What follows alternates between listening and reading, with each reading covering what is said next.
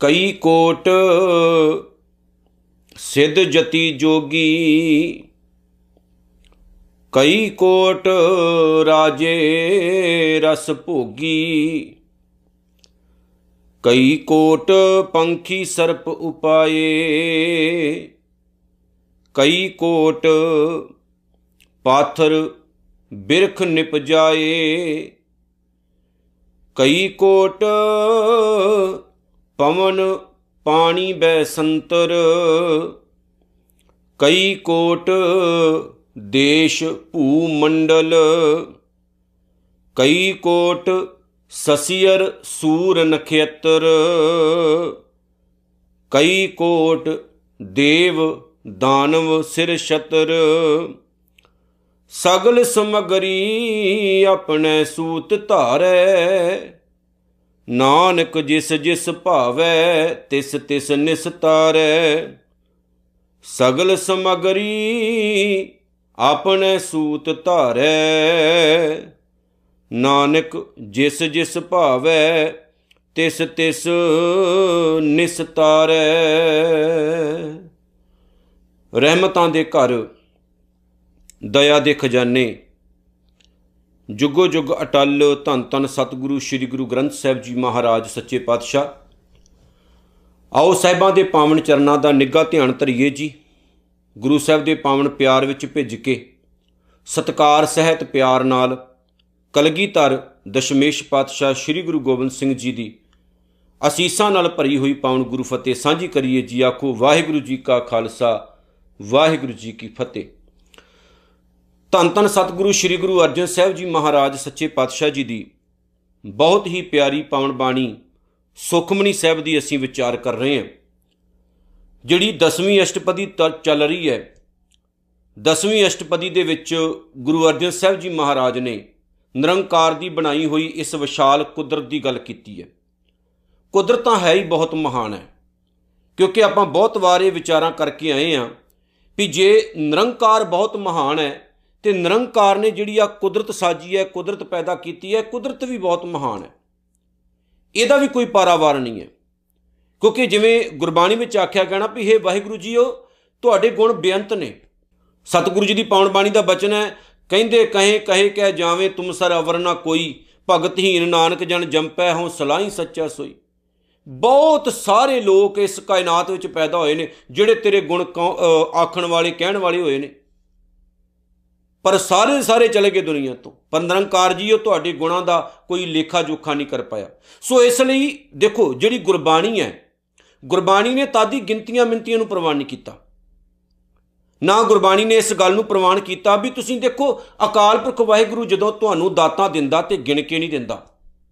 ਪਰ ਜਦੋਂ ਤੁਸੀਂ ਉਹਦਾ ਨਾਮ ਜਪਦੇ ਹੋ ਤਾਂ ਗਿਣ ਕੇ ਕਿਉਂ ਜਪੋ? ਇਸ ਲਈ ਗੁਰਬਾਣੀ ਨੇ ਆਖਿਆ, ਨਹੀਂ, ਉਹਦੀਆਂ ਦਾਤਾਂ ਮਹਾਨ ਨੇ, ਦਾਤਾ ਮਹਾਨ ਹੈ ਐਨ ਇਸੇ ਤਰ੍ਹਾਂ ਉਸ ਦਾਤੇ ਦੀ ਜਦੋਂ ਵਡਿਆਈ ਕਰਨੀ ਹੈ ਜਦੋਂ ਉਹਦਾ ਸ਼ਬਦ ਗਾਉਣਾ ਹੈ ਜਦੋਂ ਉਹਦੀ ਮਹਿਮਾ ਕਥਨ ਕਰਨੀ ਹੈ ਤੇ ਭਾਈ ਗਿਣਤੀਆਂ ਮਿੰਤੀਆਂ ਵਿੱਚ ਨਹੀਂ ਨਾਲ ਇੱਕ ਗੱਲ ਹੋਰ ਐਡ ਕਰ ਦਵਾਂ, ਨਿਰੰਕਾਰ ਦੀ ਬਣਾਈ ਕੁਦਰਤ ਵੀ ਗਿਣਤੀਆਂ ਮਿੰਤੀਆਂ ਤੋਂ ਬਾਹਰ ਹੈ ਜਪਜੀ ਸਾਹਿਬ ਦੇ ਵਿੱਚ ਗੁਰੂ ਨਾਨਕ ਸਾਹਿਬ ਦੀ ਪਾਵਨ ਰਚਨਾ ਦੀ ਅਸੀਂ ਵਿਚਾਰ ਕਰਕੇ ਆਏ ਹਾਂ। ਜਿਹਦੇ ਵਿੱਚ ਗੁਰੂ ਨਾਨਕ ਸਾਹਿਬ ਨੇ ਉਸ ਕਰਤੇ ਦੀ ਸ੍ਰਿਸ਼ਟੀ ਦੀ ਗੱਲ ਆਖੀ। ਰਾਤੀ ਰੁੱਤੀ ਥਿੱਤੀ ਵਾਰ ਪਵਨ ਪਾਣੀ ਅਗਨੀ ਪਤਾਲ, ਤਿਸ ਵਿੱਚ ਧਰਤੀ ਥਾਪ ਰੱਖੀ ਧਰਮਸ਼ਾਲ, ਤਿਸ ਵਿੱਚ ਜੀ ਜੁਗਤ ਕੇ ਰੰਗ ਤਿਨਕੇ ਨਾਮ ਅਨੇਕ ਅਨੰਤ ਕਰਮੀ ਕਰਮੀ ਹੋਏ ਵਿਚਾਰ ਸੱਚਾ, ਆਪ ਸੱਚਾ ਦਰਬਾਰ। ਹੈ ਤਾਂ ਬੇਅੰਤਤਾ ਦੀ ਗੱਲ ਹੈ। ਗੁਰੂ ਅਰਜਨ ਸਾਹਿਬ ਜੀ ਮਹਾਰਾਜ ਨੇ ਜਦੋਂ ਸੁਖਮਨੀ ਸਾਹਿਬ ਦੀ ਇਸ ਰਚਨਾ ਨੂੰ ਆਪਣੇ ਕਰ ਕਮਲਾਂ ਦੇ ਨਾਲ ਗੁਰੂ ਗ੍ਰੰਥ ਸਾਹਿਬ ਵਿੱਚ ਅੰਕਿਤ ਕੀਤਾ ਤੇ ਇੱਕ ਇੱਕ ਸ਼ਬਦ ਨੂੰ ਵਿਚਾਰਨਾ ਸਾਡਾ ਫਰਜ਼ ਬਣ ਜਾਂਦਾ ਗੁਰੂ ਅਰਜਨ ਸਾਹਿਬ ਜੀ ਮਹਾਰਾਜ ਬਖਸ਼ਿਸ਼ ਕਰਦੇ ਨੇ, ਅੱਜ ਤੀਸਰੀ ਪੌੜੀ ਹੈ ਦਸਵੀਂ ਅਸ਼ਟਪਦੀ ਦੀ, ਜਿਹਦੀ ਆਪਾਂ ਵਿਚਾਰ ਕਰਨ ਲੱਗੇ ਆ ਕਈ ਕੋਟ ਸਿੱਧ ਜਤੀ ਜੋਗੀ।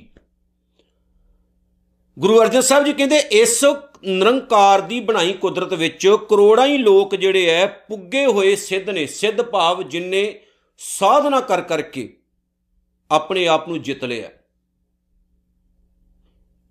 ਜਿਨੇ ਇੰਨੀ ਕੁ ਸਾਧਨਾ ਕੀਤੀ ਹੈ ਕਿ ਉਹਨੇ ਆਪਣੀਆਂ ਗਿਆਨ ਇੰਦਰੀਆਂ ਦੇ ਉੱਤੇ ਕਾਬੂ ਕਰ ਲਿਆ।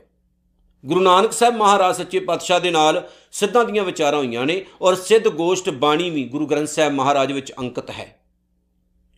ਜਿਹਦੇ ਵਿੱਚ ਗੁਰੂ ਨਾਨਕ ਸਾਹਿਬ ਦੇ ਬੜੇ ਪਿਆਰੇ ਸਵਾਲ ਜਵਾਬ ਸਿੱਧਾਂ ਦੇ ਨਾਲ ਹੋਏ ਨੇ। ਸੋ ਸਿੱਧ ਜਿਨਨੇ ਆਪਣੇ ਆਪ ਨੂੰ ਸਾਧਨਾ ਦੇ ਨਾਲ ਜਿੱਤਿਆ ਜਿਨੇ ਆਪਣੇ ਜੀਵਨ ਨੂੰ ਕੰਟਰੋਲ ਵਿੱਚ ਕੀਤਾ। ਗੁਰੂ ਅਰਜਨ ਸਾਹਿਬ ਜੀ ਕਹਿੰਦੇ, ਬਹੁਤ ਸਾਰੇ ਭਾਵ ਕੇ ਕਰੋੜਾਂ ਹੀ ਐਸੇ ਲੋਕ ਨੇ ਇਸ ਕਾਇਨਾਤ ਵਿੱਚ, ਇਸ ਧਰਤੀ ਉੱਤੇ ਵਸਦੇ ਨੇ, ਜਿਨ੍ਹਾਂ ਨੇ ਆਪਣੇ ਮਨ ਨੂੰ ਜਿੱਤ ਲਿਆ। ਜਿਨ੍ਹਾਂ ਨੇ ਆਪਣੇ ਜੀਵਨ ਨੂੰ ਕੰਟਰੋਲ 'ਚ ਕਰ ਲਿਆ, ਜਿਹੜੇ ਜਤੀ ਹੋ ਗਏ, ਜਿਨ੍ਹਾਂ ਨੇ ਕਾਮ ਵਾਸ਼ਨਾ ਨੂੰ ਵਸ ਵਿੱਚ ਕਰ ਲਿਆ। ਜਤ ਧਾਰਨ ਕਰਨਾ, ਕਾਮ ਨੂੰ ਵਸ ਵਿੱਚ ਕਰਨਾ। ਭਾਵ ਕਿ ਆਪਣੀਆਂ ਅੱਖਾਂ ਤੇ ਕੰਟਰੋਲ ਕਰ ਲੈਣਾ, ਆਪਣੀਆਂ ਗਿਆਨ ਇੰਦਰੀਆਂ ਤੇ ਕੰਟਰੋਲ ਕਰ ਲੈਣਾ। ਗੁਰਬਾਣੀ ਨੇ ਸਿੱਖ ਨੂੰ ਗ੍ਰਸਤ ਤੋਂ ਦੂਰ ਨਹੀਂ ਕੀਤਾ, ਕਿਉਂਕਿ ਸਾਡੇ ਗੁਰੂ ਸਾਹਿਬਾਨ ਗ੍ਰਸਤੀ ਨੇ। ਉਹਨਾਂ ਨੇ ਖੁਦ ਗ੍ਰਸਤ ਧਾਰਨ ਕੀਤਾ, ਕੇਵਲ ਕੇਵਲ ਕੇਵਲ ਤੇ ਕੇਵਲ ਧੰਨ ਧੰਨ ਸਤਿਗੁਰੂ ਸ੍ਰੀ ਗੁਰੂ ਹਰਿਕ੍ਰਿਸ਼ਨ ਮਹਾਰਾਜ ਸੱਚੇ ਪਾਤਸ਼ਾਹ ਨੂੰ ਛੱਡ ਕੇ, ਜਿਹੜੇ ਕਿ ਬਹੁਤ ਛੋਟੀ ਉਮਰ ਵਿੱਚ ਨਿਰੰਕਾਰ ਦੀ ਜੋਤ ਵਿੱਚ ਜਾ ਕੇ ਸਮਾ ਗਏ ਸਾਰੇ ਗੁਰੂ ਸਾਹਿਬਾਨਾਂ ਨੇ ਗ੍ਰਸਤ ਨੂੰ ਪ੍ਰਵਾਨ ਕੀਤਾ। ਗ੍ਰਸਤੀ ਸਨ, ਉਹਨਾਂ ਦੇ ਗਾਂ ਬੱਚੇ ਵੀ ਸੀ।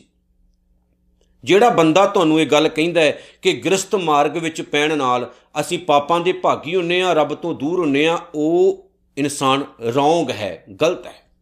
ਤੁਹਾਨੂੰ ਗਲਤ ਦਿਸ਼ਾ ਵੱਲ ਚ ਲੈ ਕੇ ਜਾ ਰਿਹਾ। ਕਿਉਂਕਿ ਜਿਸ ਗੁਰੂ ਨਾਨਕ ਸਾਹਿਬ ਦੀ ਅਸੀਂ ਆਰਾਧਨਾ ਕਰਦੇ ਹਾਂ, ਉਹ ਗੁਰੂ ਨਾਨਕ ਸਾਹਿਬ ਖੁਦ ਗ੍ਰਸਤੀ ਸਨ। ਸੋ ਗੁਰੂ ਨਾਨਕ ਸਾਹਿਬ ਨੇ ਜਿਹੜੇ ਸਿੱਖ ਦੀ ਸਾਜਨਾ ਕੀਤੀ, ਉਹ ਸਿੱਖ ਹੈ।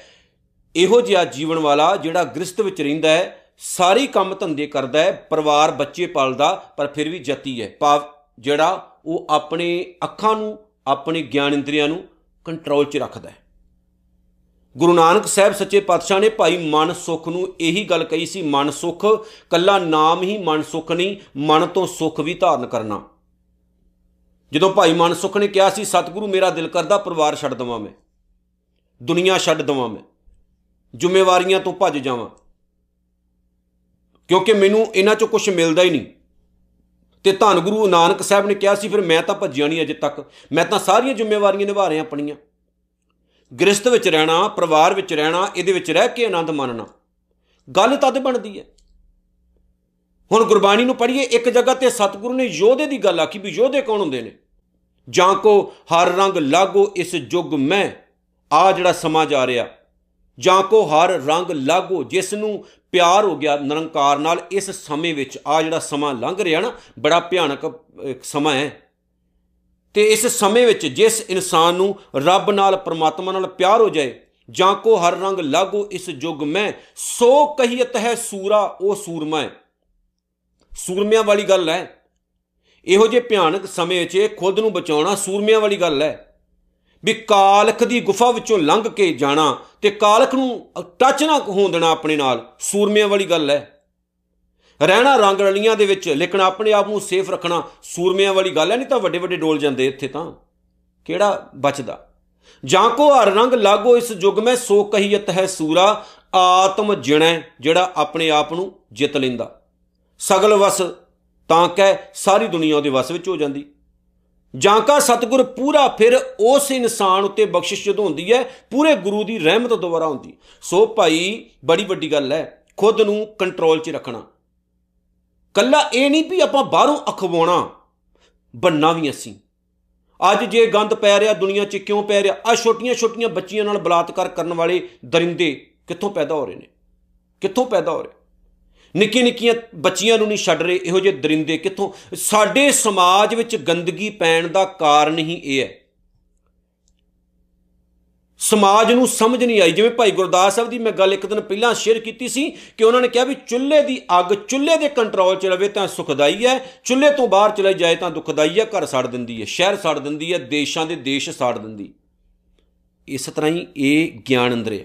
ਕ੍ਰੋਧ ਹੈ, ਕਾਮ ਹੈ ਮੋਹ ਹੈ, ਹੰਕਾਰ ਹੈ, ਲੋਭ ਹੈ, ਇਹ ਚੀਜ਼ਾਂ ਜਿਹੜੀਆਂ ਨੇ ਮੋਹ, ਆਦਿਕ, ਇਹ ਸਾਰੀਆਂ ਕੰਟਰੋਲ 'ਚ ਰਹਿਣ ਤਾਂ ਇਹ ਸੁੱਖ ਦਿੰਦੀਆਂ ਨੇ, ਜੇ ਕੰਟਰੋਲ ਤੋਂ ਬਾਹਰ ਹੋ ਜਾਣ ਤਾਂ ਫਿਰ ਤਾਂ ਤਬਾਹੀ ਲਿਆ ਦਿੰਦੀਆਂ ਨੇ ਸੁਨਾਮੀ ਵਾਂਗੂ।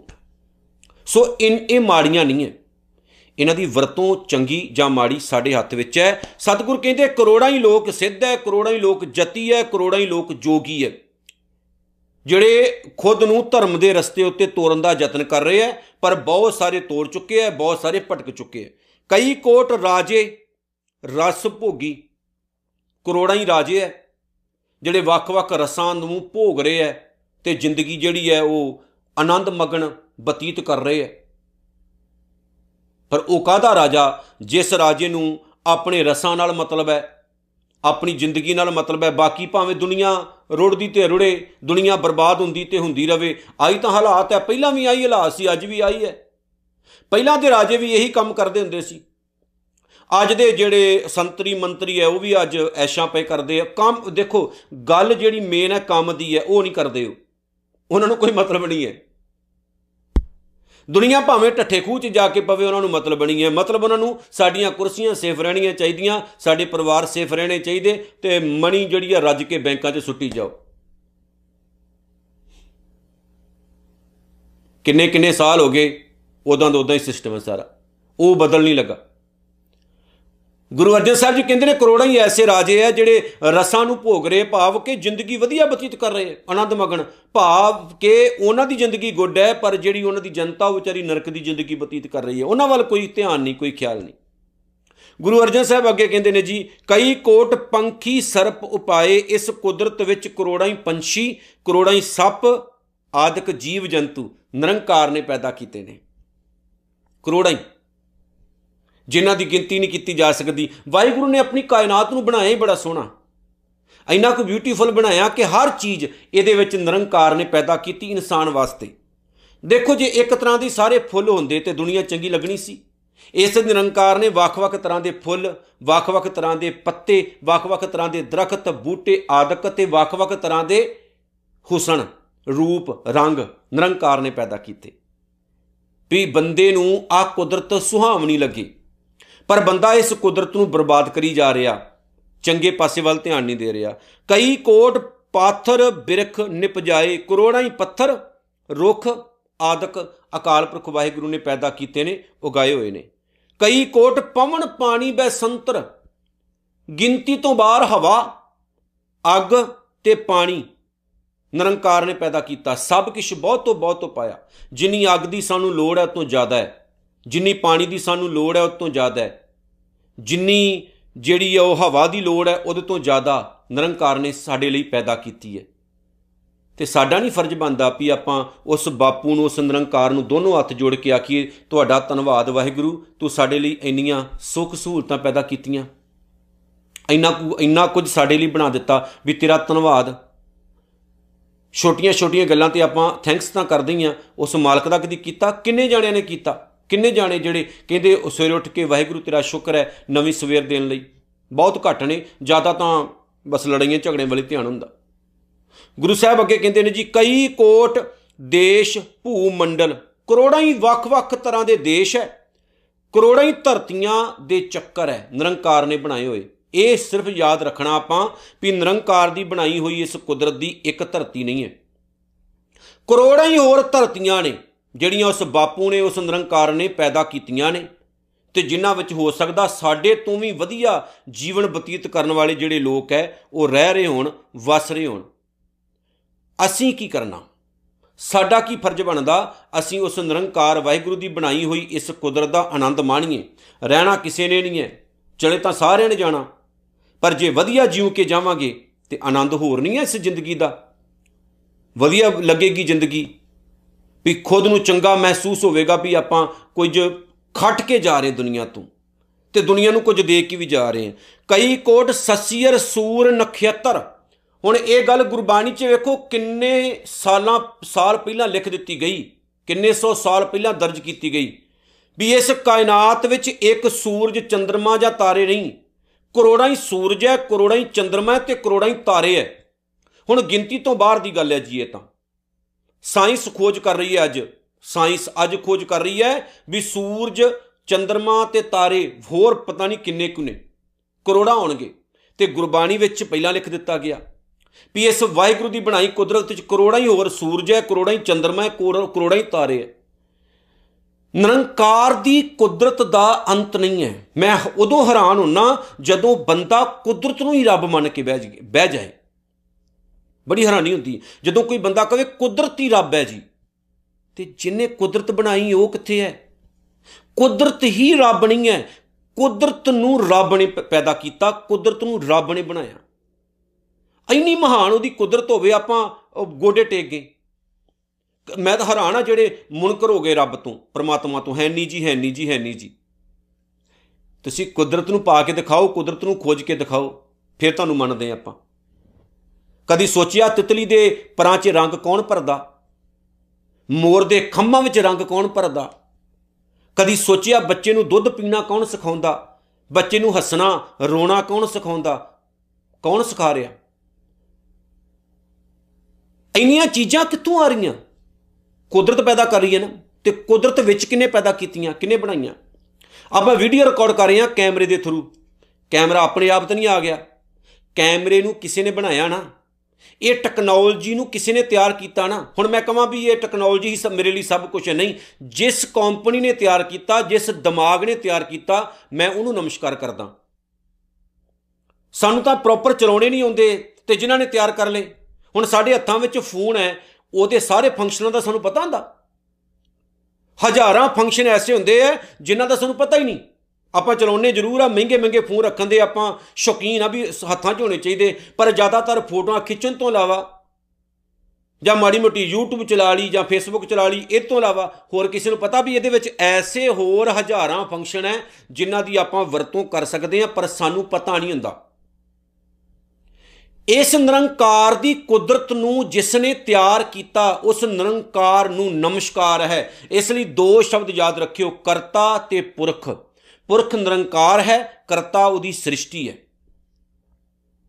ਜਿਹਦਾ ਅੰਤ ਨਹੀਂ ਪਾਇਆ ਜਾ ਸਕਦਾ, ਉਹਨੇ ਇੰਨਾ ਕੁਝ ਵਿੱਚ ਪੈਦਾ ਕੀਤਾ। ਅਸੀਂ ਆਪਣੇ ਕੰਮਾਂ ਕਰਾਂ ਤੱਕ ਸੀਮਤਾਂ ਕਦੀ ਆਪਾਂ ਪ੍ਰੋਪਰ ਤੌਰ ਤੇ ਇਸ ਸ੍ਰਿਸ਼ਟੀ ਦਾ ਆਨੰਦ ਮਾਣਿਆ?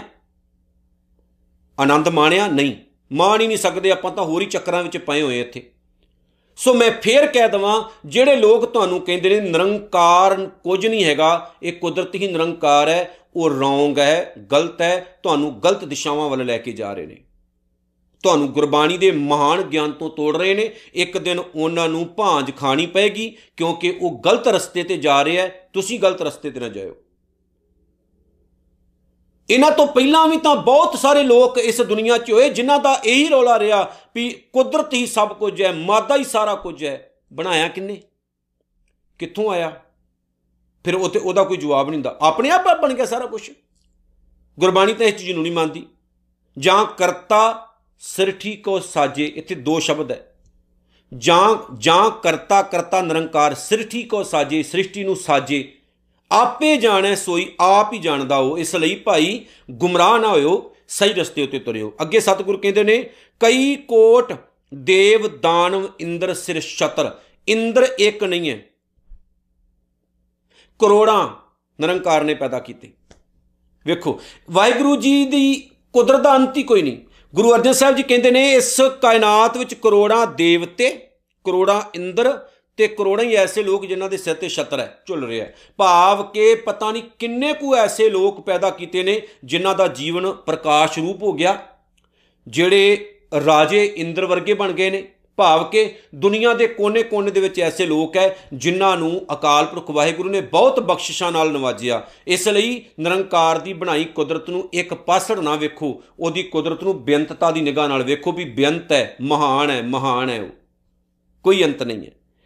ਸਗਲ ਸਮਗਰੀ ਆਪਣੇ ਸੂਤ ਧਾਰੈ। ਇਹਨਾਂ ਸਾਰੇ ਜੀਵਾਂ ਜਨਤਾ ਤੇ ਪਦਾਰਥਾਂ ਨੂੰ। ਗੁਰੂ ਅਰਜਨ ਸਾਹਿਬ ਕਹਿੰਦੇ, ਪ੍ਰਮਾਤਮਾ ਨੇ ਆਪਣੇ ਹੁਕਮ ਦੇ ਧਾਗੇ 'ਚ ਪਰੋਇਆ ਹੋਇਆ। ਹੁਕਮ ਕੀ ਹੈ? ਧਾਗਾ, ਜਿਹਦੇ 'ਚ ਸਾਰੇ ਪਰੋਏ ਹੋਏ ਆ। ਉਹਨੂੰ ਵਾਹਿਗੁਰੂ ਟੁੱਟਣ ਨਹੀਂ ਦਿੰਦਾ। ਰੱਖਿਆ ਸਾਰਿਆਂ ਨੂੰ ਹੁਕਮ ਵਿੱਚ ਹੈ। ਪਸ਼ੂਆਂ ਨੂੰ, ਪੰਛੀਆਂ ਨੂੰ, ਪਦਾਰਥਾਂ ਨੂੰ, ਦਰਖਤਾਂ ਨੂੰ, ਇਨਸਾਨਾਂ ਨੂੰ, ਮਾੜੇ ਬੰਦਿਆਂ ਨੂੰ, ਚੰਗੇ ਬੰਦਿਆਂ ਨੂੰ ਸਾਰੀ ਕਾਇਨਾਤ ਨੂੰ ਅਕਾਲ ਪੁਰਖ ਵਾਹਿਗੁਰੂ ਨੇ ਹੁਕਮ ਦੇ ਧਾਗੇ ਦੇ ਕੰਟਰੋਲ 'ਚ ਰੱਖਿਆ ਹੋਇਆ। ਕੋਈ ਹਿੰਮਤ ਹੈ ਬਾਹਰ ਜਾਂਦੀ ਦਿਖਾਓ ਬਾਹਰ ਜਾ ਕੇ। ਦਿਖਾਓ ਜਰਾ, ਹੁਕਮ ਹੈ ਅੰਦਰ ਸਭ ਕੋ, ਬਾਹਰ ਹੁਕਮ ਨਾ ਕੋਈ। ਕੋਈ ਨਹੀਂ ਜਾ ਸਕਦਾ ਬਾਹਰ। ਅੱਜ ਤੱਕ ਸਾਇੰਸ ਵਿੱਚ ਇੰਨੀ ਹਿੰਮਤ ਨਹੀਂ ਹੈ ਕਿ ਜਦੋਂ ਬੰਦੇ ਦੀ ਬਾਡੀ ਡੈੱਡ ਹੋ ਜਾਏ ਤਾਂ ਉਹਨੂੰ ਦੁਬਾਰਾ ਚਲਾ ਸਕੇ। ਰੱਖੀਆਂ ਨੇ ਬਾਡੀਆਂ, ਚਲਾ ਕੇ ਦਿਖਾਉਣ। ਜਦੋਂ ਉਹ ਪੰਜ ਦੇ ਪੰਜ ਤੱਤ ਆਪੋ ਆਪਣੀ ਜਗ੍ਹਾ ਤੇ ਵਾਪਸ ਚਲੇ ਜਾਂਦੇ ਨੇ, ਫਿਰ ਦਿਖਾਓ ਬਣਾ ਕੇ ਬੰਦੇ ਨੂੰ ਦੁਬਾਰਾ। ਨਹੀਂ ਕੁਝ ਨਹੀਂ ਹੁੰਦਾ। ਆ ਪਲਸ ਪੁਲਸ ਚਲਾਉਣ ਦੀ ਕੋਸ਼ਿਸ਼ ਤਾਂ ਆਪਾਂ ਕਰਦੇ ਹਾਂ ਉਦੋਂ, ਜਦੋਂ ਮਾੜੀ ਮੋਟੀ ਹੋਵੇ ਵੀ ਬੰਦਾ ਬਚ ਸਕਦਾ। ਨਹੀਂ ਤਾਂ ਉਸ ਤੋਂ ਬਾਅਦ ਡਾਕਟਰ ਵਿਚਾਰੇ ਹੱਥ ਛੱਡ ਦਿੰਦੇ, ਸਾਡੇ ਵਸ ਨਹੀਂ ਹੁਣ ਕੁਛ। ਅਸੀਂ ਅਸੀਂ ਉਹ ਹਾਸਾ ਹੁੰਦਾ ਮੈਨੂੰ, ਅਸੀਂ ਰੱਬ ਨੂੰ ਸਮਝਦੇ ਹੀ ਨਹੀਂ ਕੱਖ। ਕੀ ਸਮਝਿਆ? ਕਿੱਥੇ ਭੱਜ ਲਓਗੇ? ਉਹਦੇ ਕੰਟਰੋਲ ਤੋਂ ਬਾਹਰ ਨਹੀਂ ਜਾ ਸਕਦੇ।